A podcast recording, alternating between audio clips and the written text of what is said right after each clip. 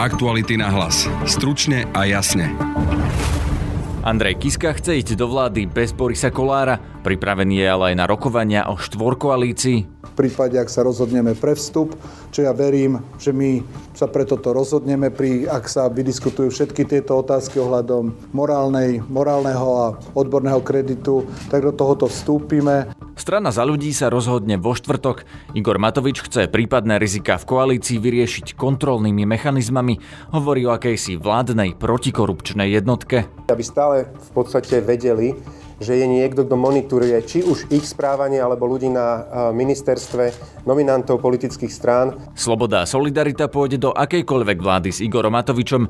Aj Richard Sulík však má problém s Borisom Kolárom, konkrétne s jeho sľubom postaviť 25 tisíc štátnych bytov ročne. Nedá sa to kapacitne stihnúť, tie byty nie je kde postaviť a nie je ich za čo postaviť. Všetci možní koaliční partneri Igora Matoviča sa dnes stretli s prezidentkou Čaputovou. Budete počuť aj reakciu Borisa Kolára na Andreja Kisku. Ľudia nám dali mandát, aby sme urobili zmenu, nie aby sme špekulovali, ako odísť, áno? A hľadali si dôvod. Počúvate podcast Aktuality na hlas. Moje meno je Peter Hanák. Igor Matovič chce stranu za ľudí do koalície, no Andrej Kiska by bol radšej, keby bola vláda bez strany sme rodina Borisa Kolára. Povedal to na návšteve u prezidentky Čaputovej. Na popoludnejšej tlačovke s Igorom Matovičom však už účasť vo vláde aj s Borisom Kolárom nevylúčil. Naša strana je pripravená prevziať spolu zodpovednosť a je pripravená pomôcť skutočne zmeniť, zásadne zmeniť našu krajinu.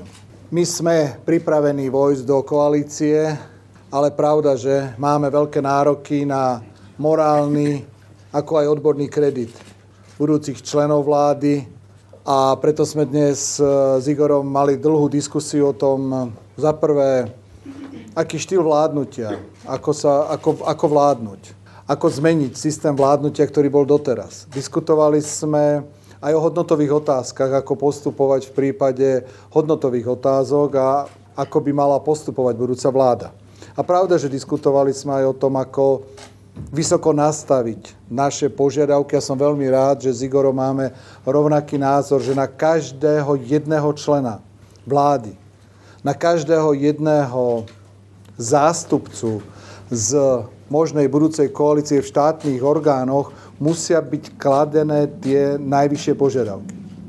Veľmi sa mi pozdáva aj návrh pána Matoviča mať taký, takú špeciálnu, nazval by som to až protikorupčnú jednotku, ktorá by veľmi na úrovni budúcej koalície veľmi pozorne monitorovala správanie sa každého jedného z našich možných nominantov. Za našu stranu som zopakoval priority. Sú to regióny, sú to mladé rodiny. Pravda, že je to očistá, očistá, očistá justície, polície.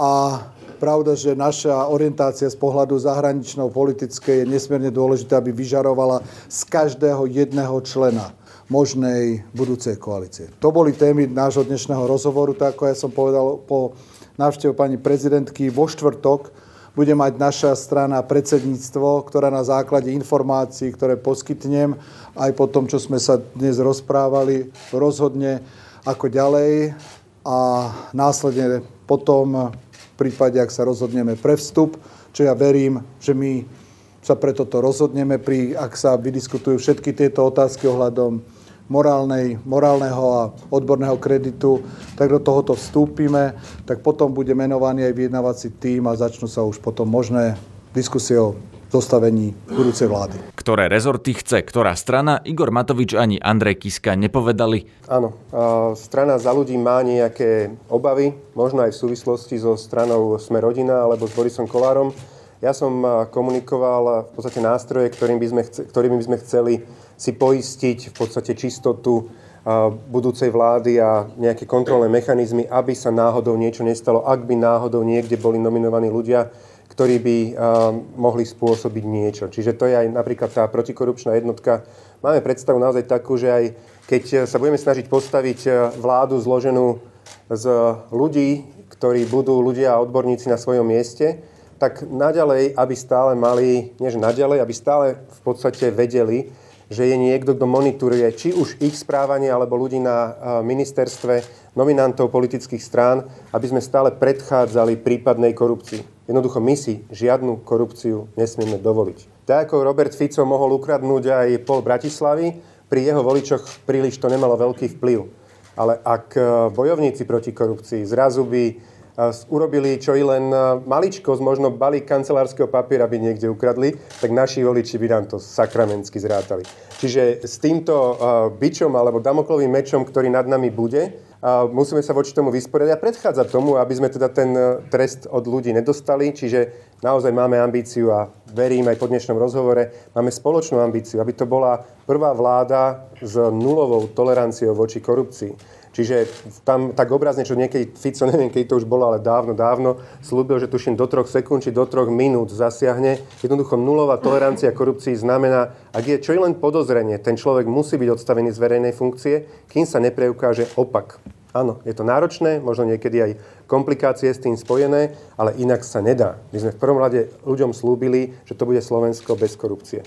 Aj Richard Sulík z SAS sa dnes stretol s prezidentkou. Tu je zostrich z jeho tlačovky sme k dispozícii pre akúkoľvek konšteláciu. Je niekoľko možných. SAS má jasný záujem byť súčasťou vlády. Súhlasíme s tým prerozdelením rezortov, ktoré už bolo zverejnené, to znamená 8 pre stranu Olano, 3 pre stranu e, Sme rodina, 2 pre nás, 2 pre stranu za ľudí. My sme s tým OK máme dostatok odborníkov, máme silný program na to, aby sme dva rezorty vedeli riadiť. Čo sa týka profilov niektorých kandidátov na ministrov, plne súhlasím s Andrejom Kiskom, ak sú pochybnosti, tak e, treba sa jednoducho e, pozrieť na minulosť tých ľudí, preto lebo existuje niečo ako reputačné riziko a to naozaj táto nová slušná pravicová vláda potrebuje čo najmenej. Pán Kolár, na poste predsedu parlamentu by sa vám pozdával? Možno aj v tomto duchu, keď sa nad tým zamyslíte? Je teda také, také pravidlo zaužívané, že strany sa teda dohodnia, dohodnú na delení tých rezortov, o tých počtoch som práve hovoril. E, predseda najväčšej strany si vyberie e, pozíciu pre seba, to je logický premiér pre post premiéra pre Igora Matoviča. Druhý predseda, teda predseda druhej najväčšej strany si vyberie pozíciu pre seba. Ak Boris Kolár si vyberie predsedu parlamentu, je to vec, ktorú my budeme rešpektovať. No a potom samozrejme je tretí e, partner, tretí najväčší partner v poradí a to je strana SAS a my si takisto z tých pozícií, ktoré sú k dispozícii, vyberieme. Pán Solík, dobrý deň, Javorova z televízie Markiza. Vy ste v minulosti kritizovali ekonomický program pána Kolára. Dá sa postaviť napríklad tých 25 tisíc bytov, ktoré on sľuboval? Uh, nedá sa. Nedá sa to kapacitne stihnúť. Tie byty nie je kde postaviť a nie je ich za čo postaviť.